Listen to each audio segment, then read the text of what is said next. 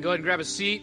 Grab your Bibles and turn to 1 Timothy chapter 4. That'll be our primary text for the morning. If you don't have a Bible or don't own a Bible, there should be one somewhere around you that says the story on top of it. Uh, it'll be page 831 in that Bible, so you can find your way. If you don't have that Bible, it's probably not page 831, uh, but there's no shame in looking at the table of contents if you need to. Uh, if you don't own a Bible, uh, that Bible that says the story on top of it will be our gift to you. If you'd like it, you're welcome to take that home. Uh, the only thing we ask in return is the first couple of pages uh, that are printed in color. If you would read those when you get home, it'll give you a clear explanation of what we believe the whole Bible is about. And so I'd ask if you'd be willing to commit to do that when you get home, then that can be your Bible uh, as a gift from us to you. Um, here at Redemption Church, we exist to redeem the church and the community with the gospel by, anybody finish it for me? Making disciples. Some of you have been listening. That's good. By making disciples. And so, uh, about once a year, we're going to do a series like this called Make Disciples, or we may call it Essentials of Discipleship, or Head, Heart, Hands, Habits. But the idea here is that here, here's what I want you to hear from me today for you. You may have come in here with all sorts of different scenarios. Some of you maybe came in and there's all sorts of family drama going on in your lives. Some of you came in and you feel spiritually dry and empty and you're exhausted and you don't even. You're, you're really hoping to get a, a word of hope and encouragement today. Some of you are on fire and you're looking for where to go. Some of you have got habitual sins that are just owning you, and you're needing freedom from those things. And some of you have got just desperate situations that are just just just plaguing your soul and you're just in desperate need of God's grace today. I want to tell you what we're going to talk about today. Um, as I told you at the beginning of the service, is, is not going to be new or revelatory. There's not going to be any sort of novel, grand, brand new ideas today. We're going to look at just some basic principles, but I, I'm convinced the things we're going to look at today address all those situations.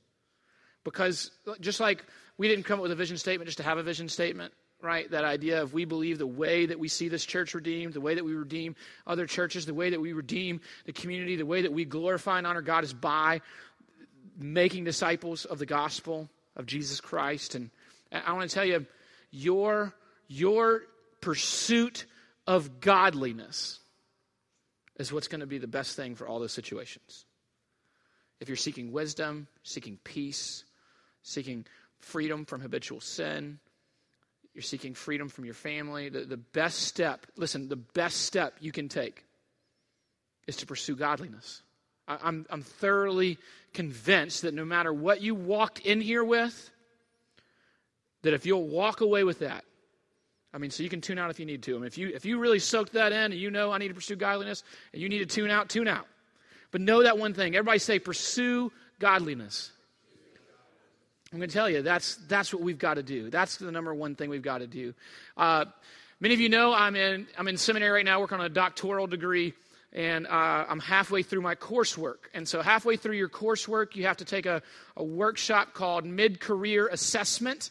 Uh, which basically everybody through doctoral work has to take this one class, and it's really, honestly, an incredibly beneficial class. I wish everybody could take it. Um, it really is a wellness checkup for you. It's a wellness checkup for you spiritually, for you mentally, physically, your marriage, your finances. It's a very intrusive class. You have to share a lot of very private things. We really, it's, it's all about, hey, listen, we're glad you're, basically, it's, hey, we're glad you're pursuing a doctorate, glad you're pursuing excellence, but how are you doing? It's a real, like, in depth, let's check on you. Let's, and so you have to take these different surveys and tests and read these books and have these discussions that are all intrusive and looking into where you are spiritually. Where are you deficient? Where are you weak? Where do you need to, basically, where do you need to deepen your pursuit of godliness? So I just, I just got done in a doctoral seminar on pursuing godliness in my life. And I want to tell you some things that, um, that, that I saw that didn't necessarily surprise me, but I wanted you to hear this because you, you may today go, Pastor, I've tried so hard. I know all these things you're going to say. I just can't get myself to stay consistent with this. I was in a class of about 30 doctoral students. There were many, many of those students, sadly, very deficient in this.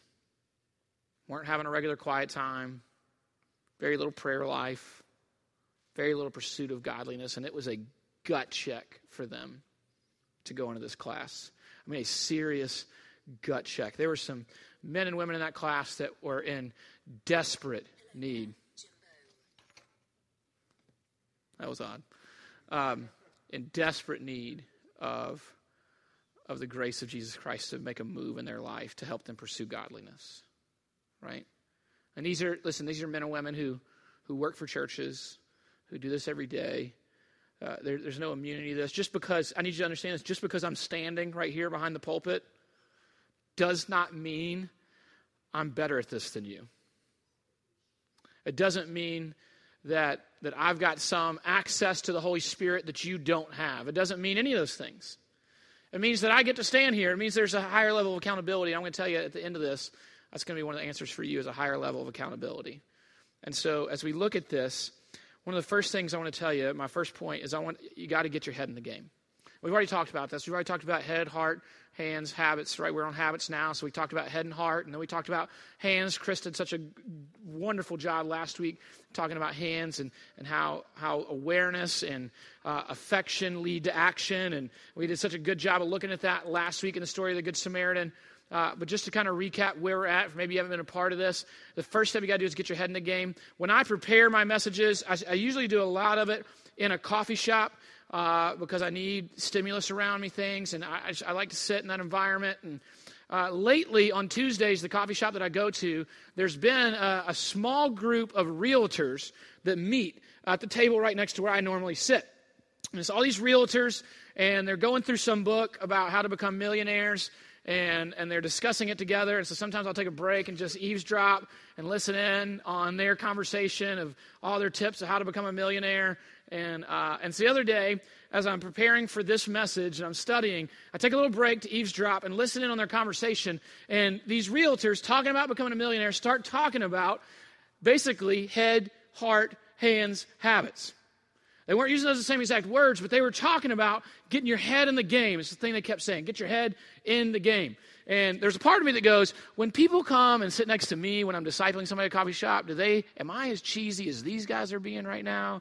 Like, do people feel the same way about, and maybe, I don't know. But I was listening and they were talking about how, uh, one lady was talking about how, and she started to compare it to physical fitness, which the Apostle Paul does as well in our, our passage today. And and she, she started to compare it to her running. And she said, If when I wake up and I go on my run, I'm already dreading it and I'm tired and I don't want to do it, then at mile one, I start to get really tired. I'm not sure how much further I'm going to go. But if I go with my head in the game, these are her words, if I go with my head in the game, then man, I can get to mile five before I start feeling it. Which I was like, yeah, I'm going to feel it long before mile one, no matter how my attitude is. But I appreciated what she was saying that idea of it really does matter where your attitude is. I mean, it really, not, not just your knowledge, right? Because again, today, chances are I'm not imparting much of or any new knowledge to you. It's not a matter, this is not a lack of information problem. This is an, an attitude problem. This is a where's my head at? Get your head in the game. I don't know who your sports team is, but Mine, I, as I watched them last night, I kept thinking, man, get your head in the game. And we know if you've played sports that your attitude, even in sports, which is such a physical activity, right? Your, your attitude makes such a difference in a game. Momentum can change a game. Momentum is not something you can measure or touch or feel, but momentum can change a sporting activity. Momentum can change your progress in losing weight. Momentum can change your progress in getting out of debt. Momentum can change all these things. And listen, that same momentum can help you in your spiritual growth, in your pursuit of godliness. So you got to get your head in the game. This is in 1 Timothy chapter 4 verses 6 and 7.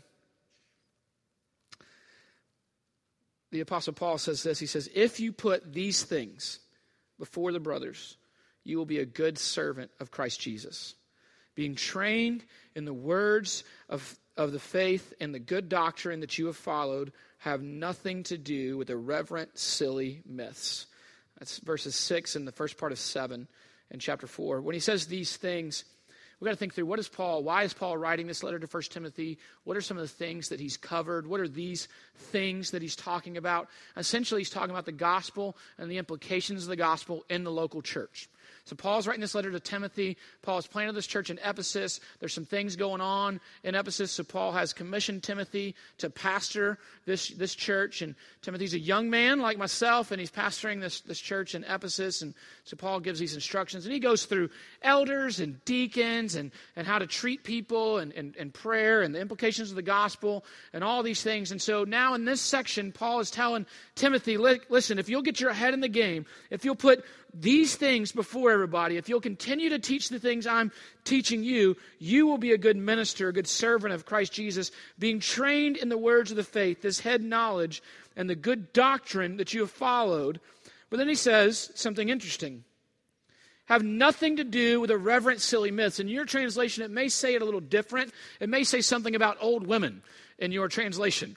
Uh, the, the, the original language says something to do with like the idea of suitable only for old women, but really the idea there is a colloquialism of like old wives' tales. That's what it's saying. Like these old cliche sayings, these old kind of things that we repeat so often. When we've talked about the sufficiency of Scripture, we've usually talked about things that we think the Bible says, but it doesn't actually say, right? You, you maybe have heard uh, God helps those who help themselves. God won't give you more than you can handle. You've heard those phrases, and maybe you've even heard those as if those were scripture. And if I'm the first one to tell you, I'm sorry.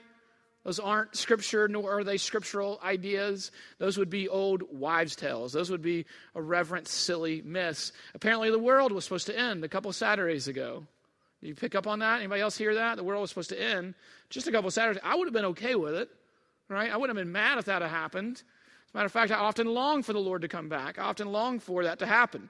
I, there's, a, there's a Greek word, maranatha, which is come quickly, Lord. I often mutter that under my breath when I go visit people in the ICU, when I see people uh, surrender their lives to addictions, when I see divorces happen, when I see tragic brokenness in this world, when I see hurricanes ravage an entire island and, and much of Florida and, and earthquakes hit Mexico, there's a part of me that thinks, Maranatha. Man, that'd be great.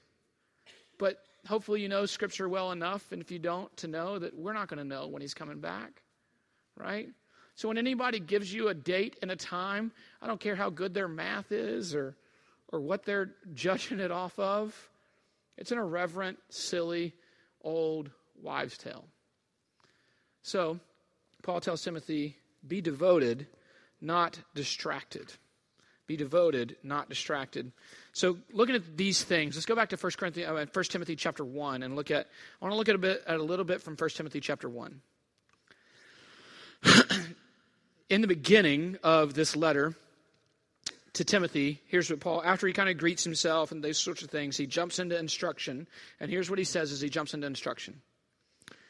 As I urged you when I was going to Macedonia, remain at Ephesus so that you may charge certain persons not to teach any different doctrine, nor to devote themselves to myths and endless genealogies which promote speculations rather than the stewardship from God that is by faith. This is idea of get your head in the game. Don't be distracted by all these random things.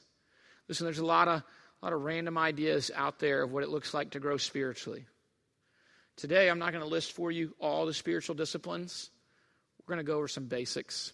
And if we could take some if we could take some good strides, some good steps in the basics, I'm convinced of this.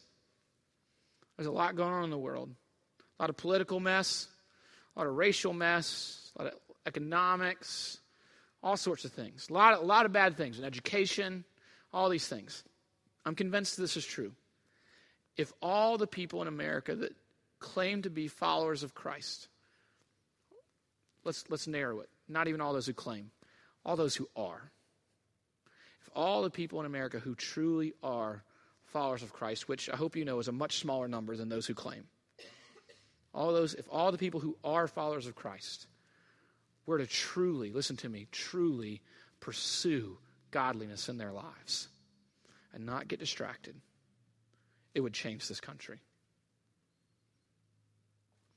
In this small church, if all the people in this church who were followers of Christ, true followers of Christ, were to really take this idea seriously, were to get their head in the game and increase their affection for the Lord and pursue holiness and godliness in their lives. You, listen, you, if you, if everyone just in this room, we're in low attendance from a rainy day, so just you, you the faithful who are willing to drive in the rain and be here on a Sunday morning, if just you who call yourself followers of Christ and are, if you, if we were to truly pursue this, it would would not only change this church, it would change this neighborhood and eventually change this city. And I'm convinced it would change the world. Now, Pastor, now you're really aggrandizing this. Jesus winded it down to 11 people. He had thousands following him. And he had one in the group who betrayed him. And he went on it down to these 11 who still struggled. Right? You read the Great Commission, one of the most encouraging things in Matthew 28. The, the most challenging thing is the Great Commission. But right before that, in resurrected form, Jesus appears to the disciples to talk to them, and it says, and many of them still doubted. So I'm not asking for you to have a perfect faith. I'm not asking for you to walk out of here and never mess up again.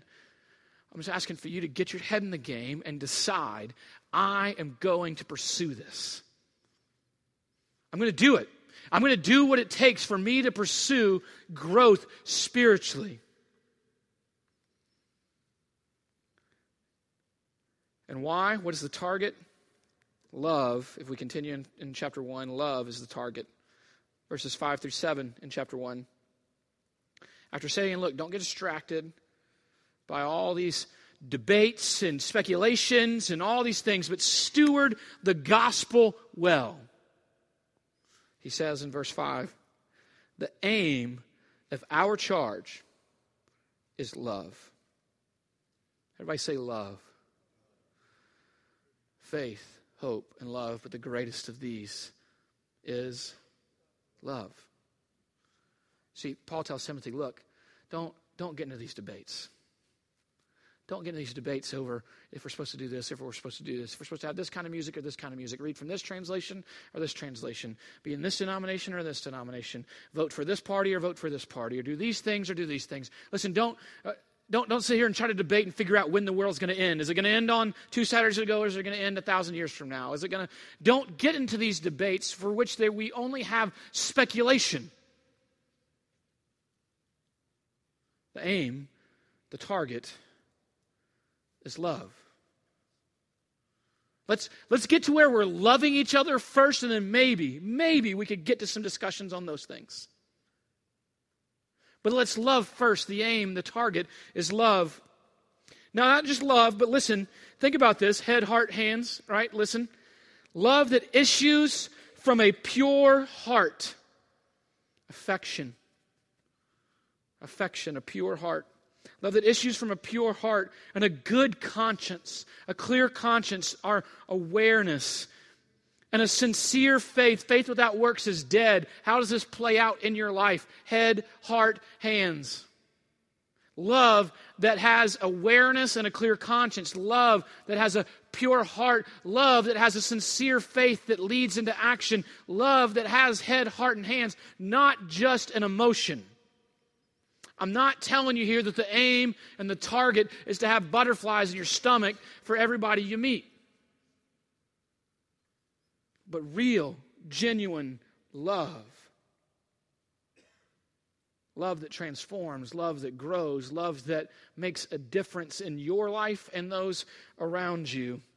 Affection, awareness, and action.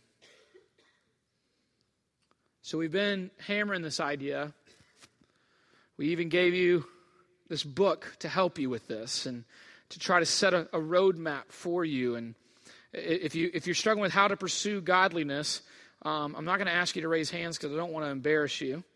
But I challenged you the very first week to take this book and go through the personal disciple making plan and some questions that just are questions that really address how am I going to do this? What habits am I going to put in my life? And so if you haven't if you haven't done that yet, We've got plenty books left. Get one of these books. Go through those questions this week. Listen, this is, this is what's so uh, difficult about preaching a series and a sermon like this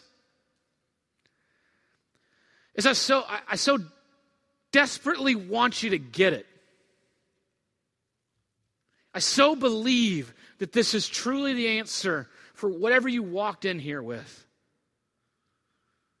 But I can't, I can't convince you. I can't make you do it. I can, I can put together a resource and I can put it in your hands and I can say, hey, do the homework, do the homework, and you can roll your eyes at me. Homework, come on, man.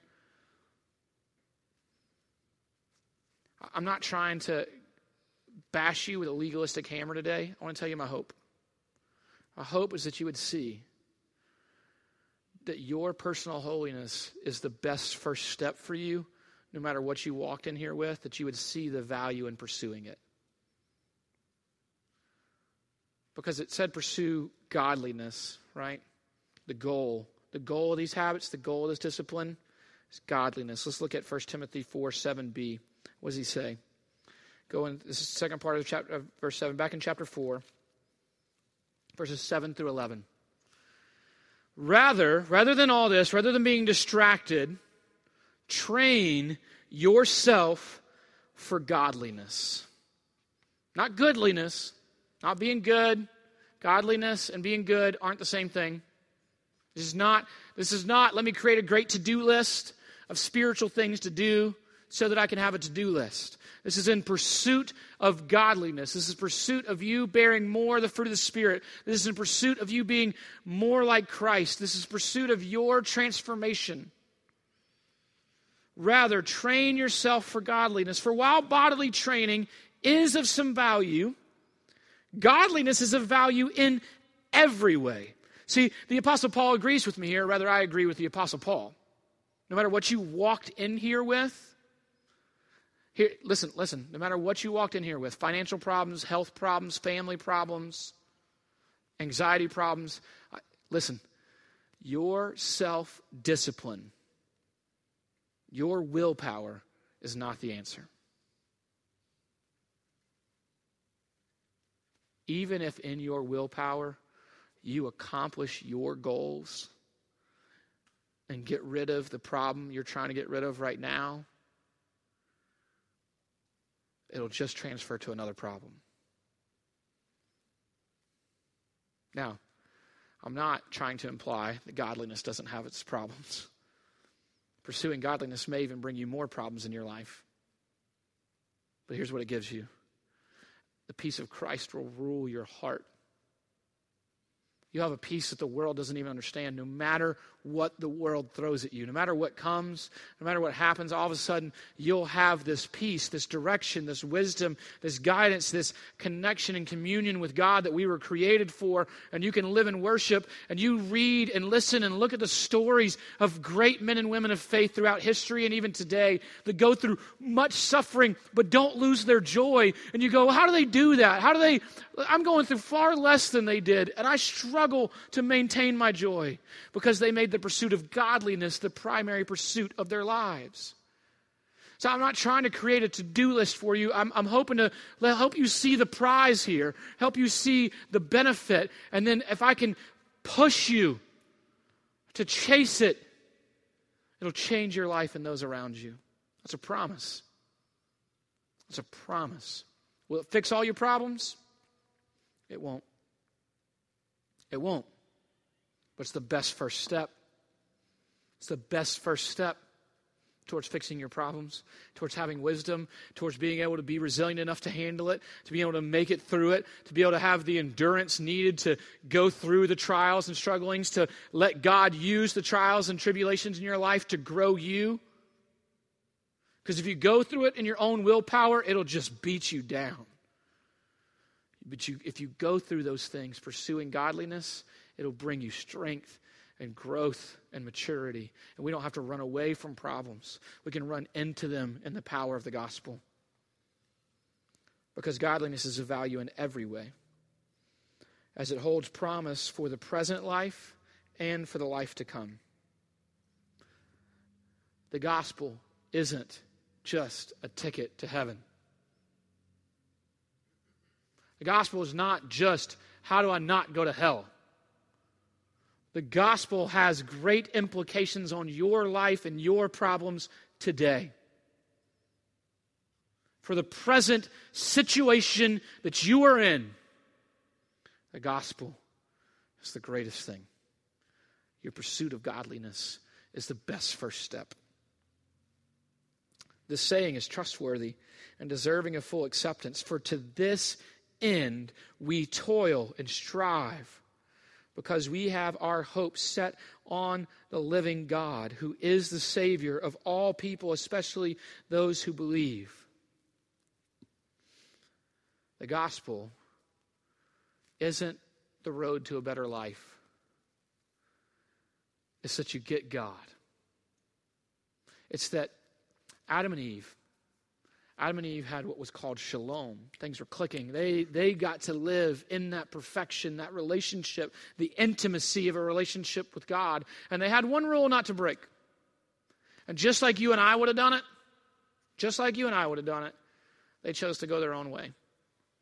The Bible says when we choose to do that, listen, hear me, when we choose, whether consciously or subconsciously, because chances are when you choose to sin, you're not weighing out should I do this God's way or should I do this my way? Now, sometimes we do that, but chances are you're not even thinking through that, right? You're just going, this seems like it would be more fun or pleasurable. It avoids pain, it avoids struggle, it's, it's, it's, it helps me numb things, and so I'm going to chase this.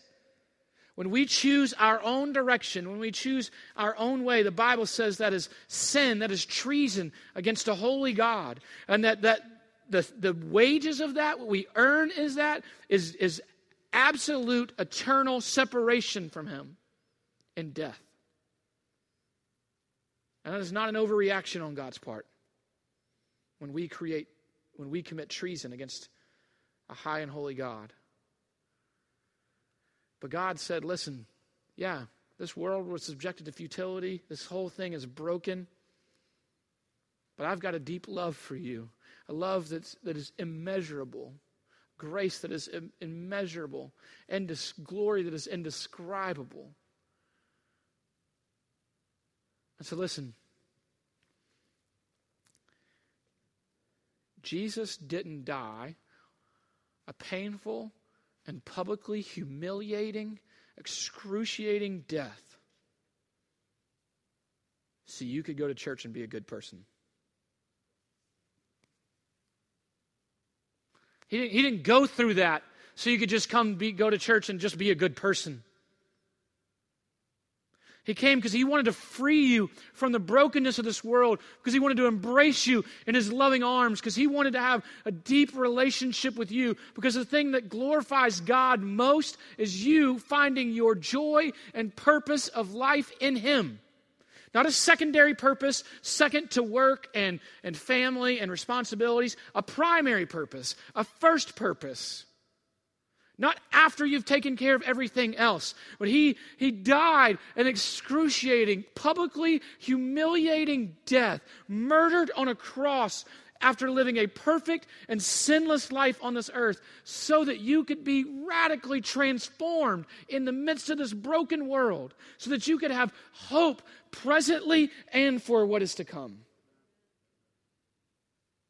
So let's not treat this pursuit so casually.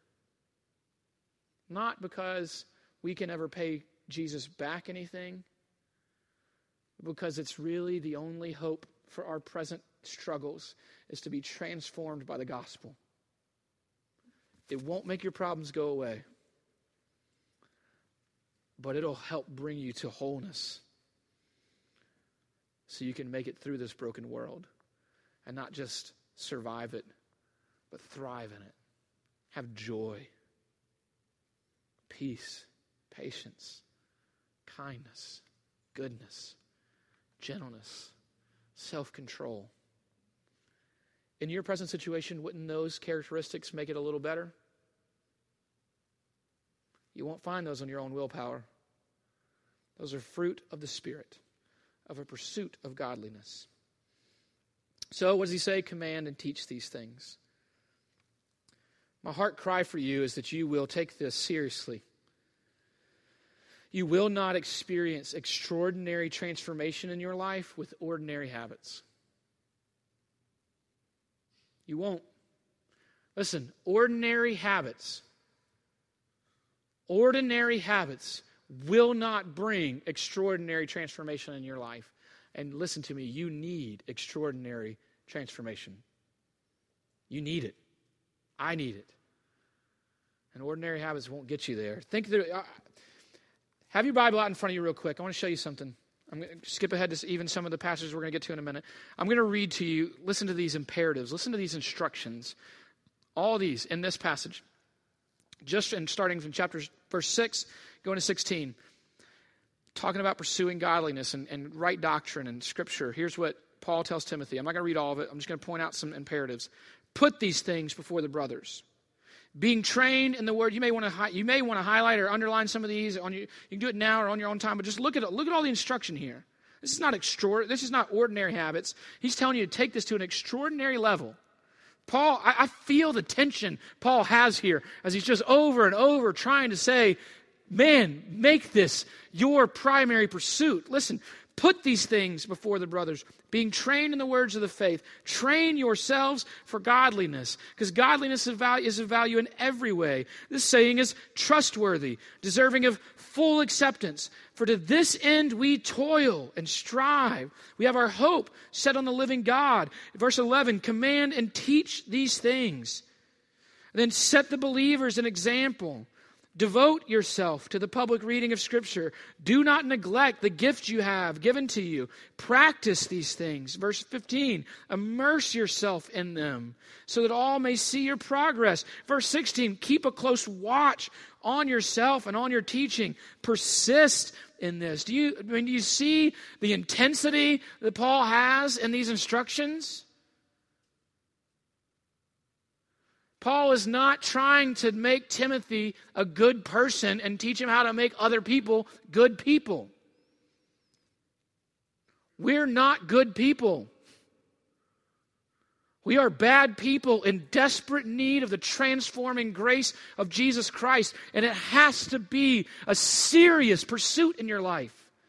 You got to immerse yourself. You got to persist in it. You got to train yourself. You got to discipline yourself. You got to make this a serious, extraordinary effort in your life, or listen, you'll just coast on. And you'll just be, at best, a decent person. Don't you want more? I do. I do.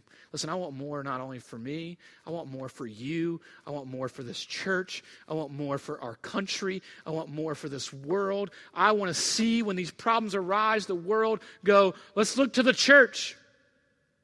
But they can't right now. Because so many of us have ordinary habits. We go to church, we read our Bibles, we pray before we eat, pray before we go to bed. We try not to do bad things. Try to be nice to people. That is not enough to get what God has for you. I'm not asking you to try to measure up. I'm asking you to chase more, to get more out of life, to not be so easily satisfied, but to go after more, chase after more. I've, used this quote to death, but it's such an incredible illustration C.S. Lewis gives about how we are far too easily pleased. Sometimes we think our problem is that our passions are so strong that we're constantly giving in to our passions. C.S. Lewis argues, I think rightfully so. It's no, it's not that our passions are too strong. It's that they're too weak. It's that we're too easily satisfied. He said we're like a little kid playing in a, in a mud hole, making mud pies, and somebody comes and says, Hey, I want to give you a cruise across the world. You'll get to experience amazing things. And you go, I don't know what that is, so I'm just going to do my mud pies. And we're so easily satisfied. There is more. Don't isn't there something in you that craves more in life? Men, isn't there something that craves more for your family? Don't you want don't you want more for your kids? Don't you want more for your lost neighbors? Don't you want more for your friends? Don't you want more for you? Don't settle for good enough. Everyone in here ought to be thinking and praying and asking God and using listen, these resources aren't the Bible, but if you don't like it, don't use it. But don't don't use it as an excuse not to pursue this. This is just a tool to put in the toolbox to help you pursue this. Be the greatest pursuit of your life if you'll do it. More reward will come from this from anything else that you can do. So, so what should we pursue? We need to be devoted. Think of all those imperatives that Paul gives Timothy. We need to be devoted to transformational habits. I want to skip back to the book of Acts. We'll come back to 1 Timothy in a little bit when we close. I want to skip back to the book of Acts, chapter 2, verses 42 through 47. I've brought this up a lot lately. Listen, there, there's not like an exhaustive list of spiritual disciplines. Uh, some people will give in different lists. Richard Foster's written a book. Donald Whitney's written a book. There's some other books. Donald Whitney's book is really, really good. Highly recommend it. Um, you don't have to read those books. Listen, today, today, let's take some simple steps. First time in the gym, you got to lose weight. They don't, I mean, they don't kill you. You may, you may feel like they're killing you, but they don't kill you, right? And I'm not trying to kill you here. I'm not trying to give you, I'm not going to hand you a systematic theology book and a Greek New Testament and tell you to start parsing Greek verbs. Some very basic disciplines here foundational, transformational disciplines. Look at Acts. Let's, let's go back to the beginning, the beginning of the church. Acts 2 42 through 47. And they devoted themselves to the apostles' teaching and the fellowship, to the breaking of bread and the prayers, and awe came upon every soul and many wonders and signs were being done through the apostles. And all who believed were together and had all things in common. And they were selling their possessions and belongings and distributing the proceeds to all as any had need. And day by day, attending the temple together and breaking bread in their homes, they received their food with glad and generous hearts, praising God and having favor with all the people. And the Lord added to their number day by day those who are being saved. God, please, please give us a glimpse of that here. God, I know I'm not a good enough pastor, but you are a great enough God.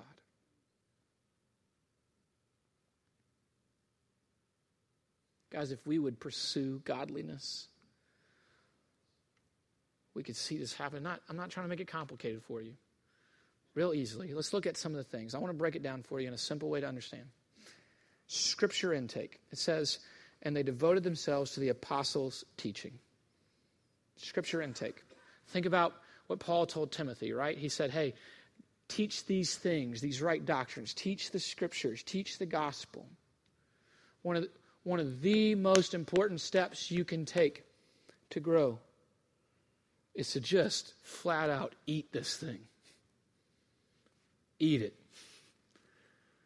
In Donald Whitney's book on spiritual disciplines, he tells a story about a man who got saved as an adult, and very shortly after he became a believer, he lost his sight. And then he lost feeling in almost every extremity.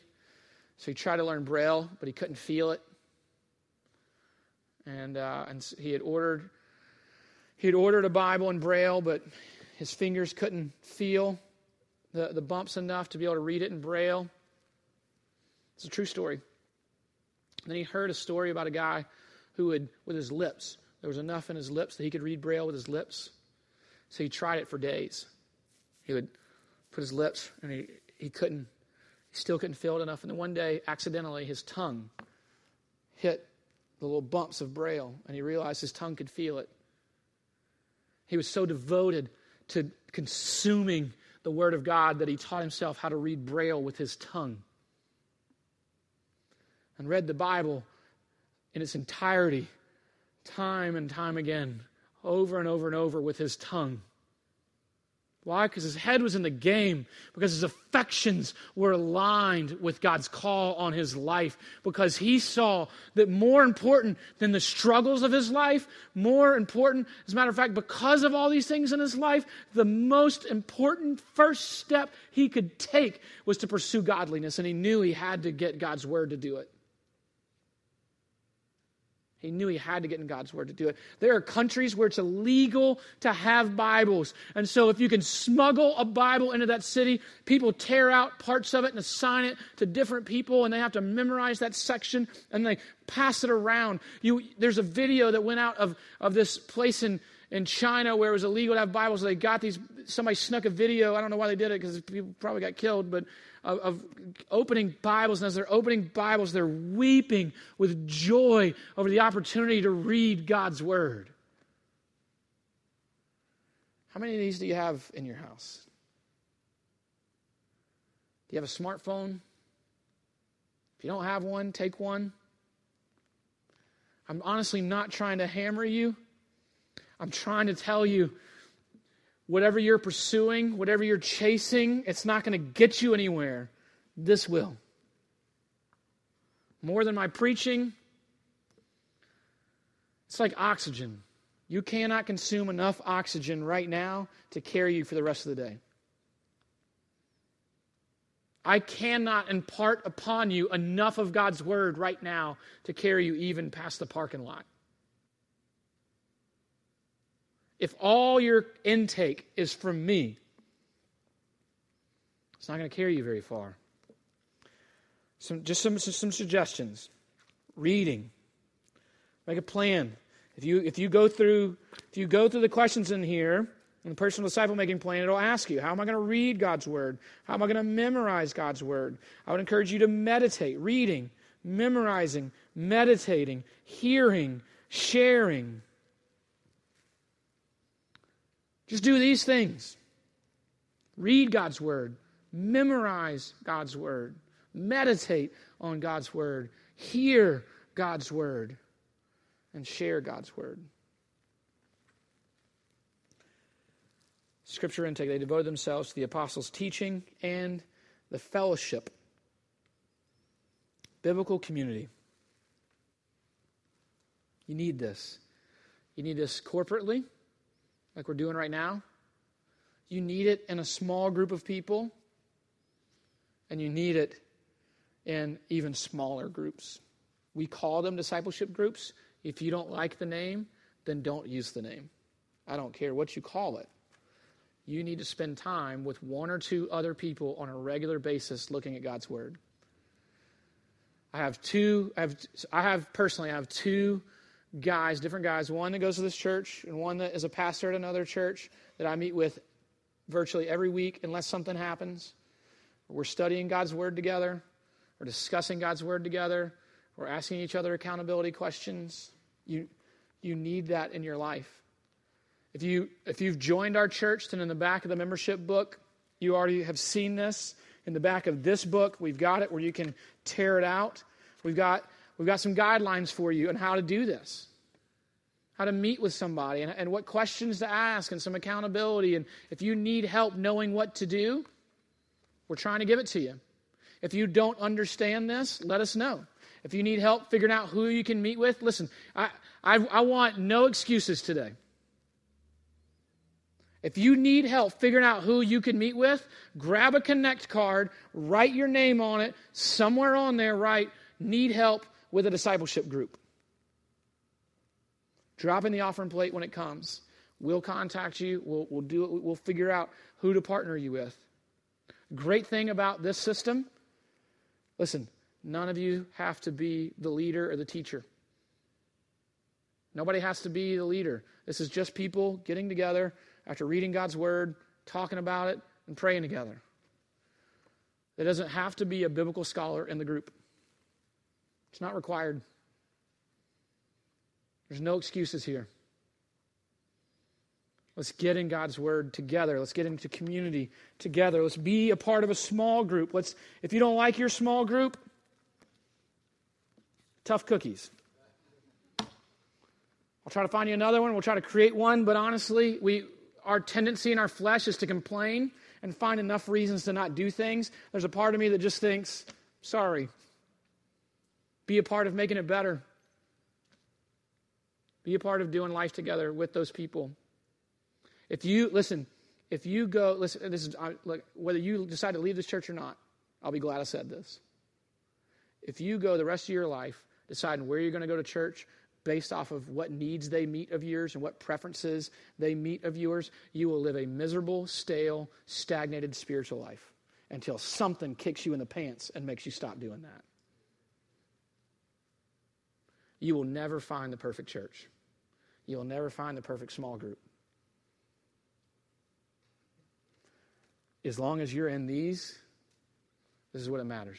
Get in the Bible, get people in your life corporately gather with each other. It talks about the fellowship. And it talks about breaking bread together, have meals together. It talks about not only do they go to the temple and have their corporate gathering together, it says they did that every day, and then they went and ate with each other. Listen, there's something very biblical about having a meal with people. I've been trying to push you on this for a while. Find somebody, listen, find somebody in this church you don't know very well and have a meal with them. Today, go to lunch. Have them over for dinner tonight. We don't do church on Sunday nights. Take advantage of that. Have people over to your house on Sunday nights. You don't even, listen, you don't even have to do anything super spiritual. Just get to know them. Just be friends with them. Have people in your life that care about you, that love you. Grow to love each other. Look at all, look, if you want to know what it means to do this, find all the one another's. You can Google it. You can Google one another's. Find all the one another's in Scripture. And this is how we are to have biblical community together. And then worship. It says, So the breaking of the bread and the prayers and awe came upon every soul.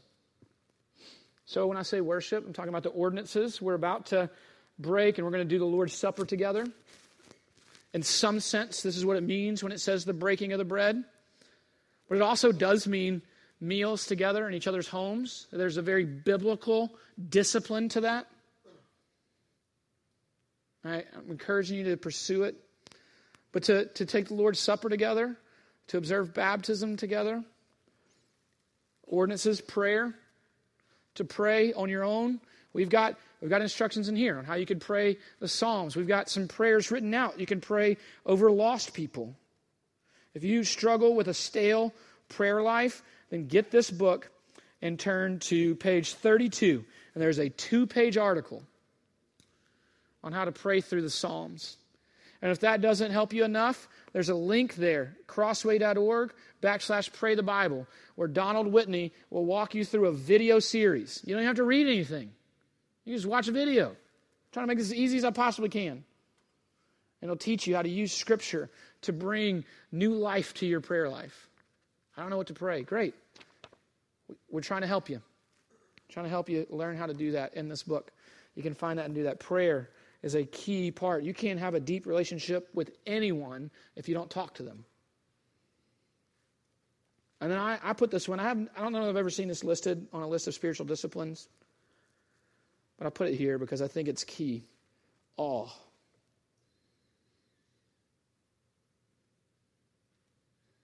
How are you doing spiritually? When we sing songs about the blood of Jesus, is there awe in your soul? When you think about the gospel, are you in awe of who God is? This is a key part of godliness. Pursue awe in your life. Now, I want to give you one last habit. I'm going to read something at the end of the, the 1 Timothy chapter 4. The most effective. There's one habit that'll make all this happen in your life. The most effective spiritual habit is making disciples.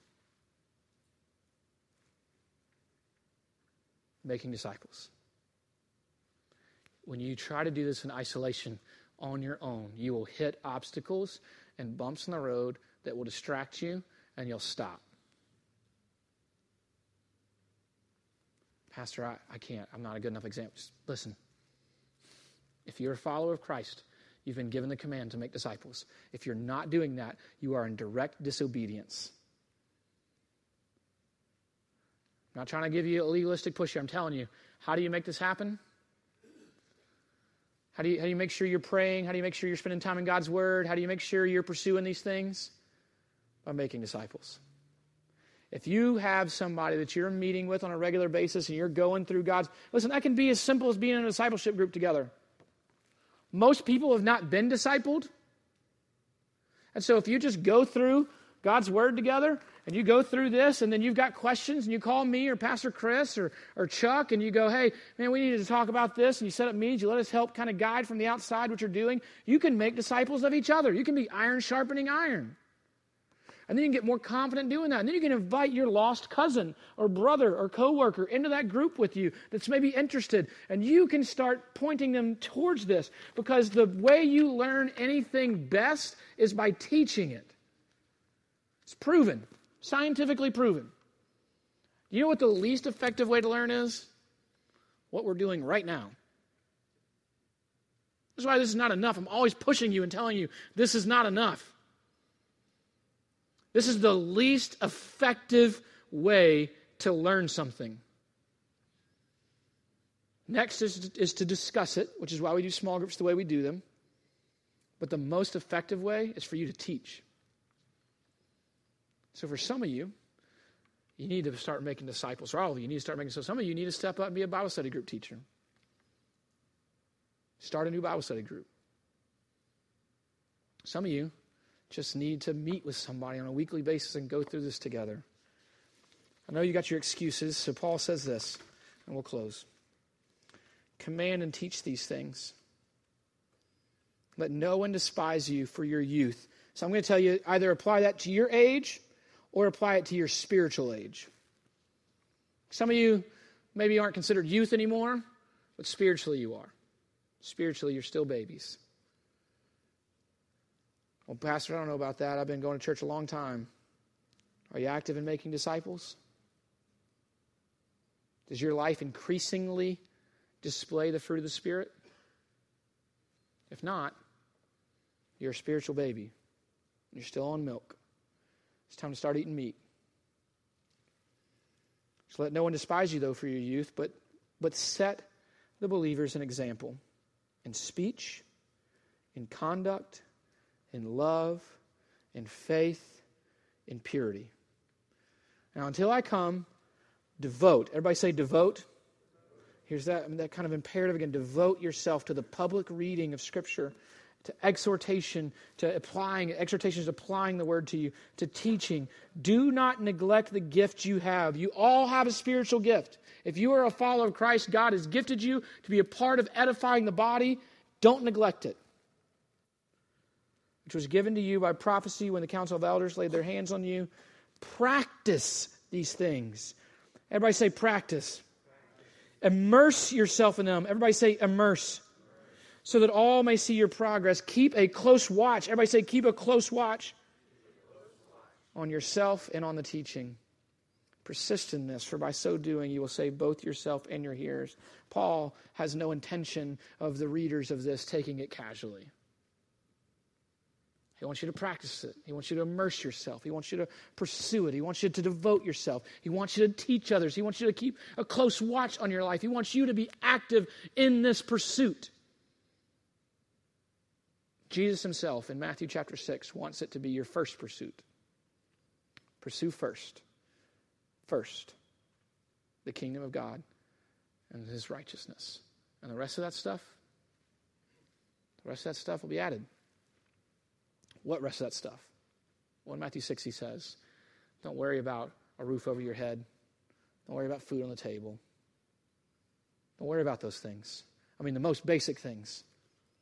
Don't worry about those things, but pursue first. But listen to me before, first, an order of sequence, before work, before provision, before family, before safety, before comfort, before insurance, before savings account, before any of these things, before breaking an addiction, before being a better person, before being healthy, before being nice, before being good, pursue first, first, the kingdom of God and his righteousness.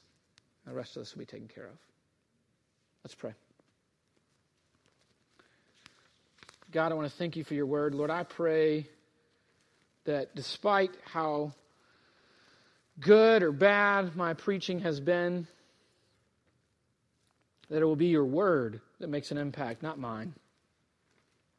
It'll be your spirit, not my persuasion.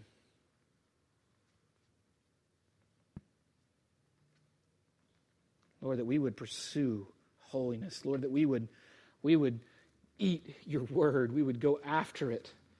Lord, that we would be intentionally, intrusively in biblical community together. Or that we would pursue worship in our lives, that we would pursue your kingdom more than anything else in our lives. Lord, I pray that you would, as a fruit of that pursuit, you would change the lives of the people in this church and their families in this city.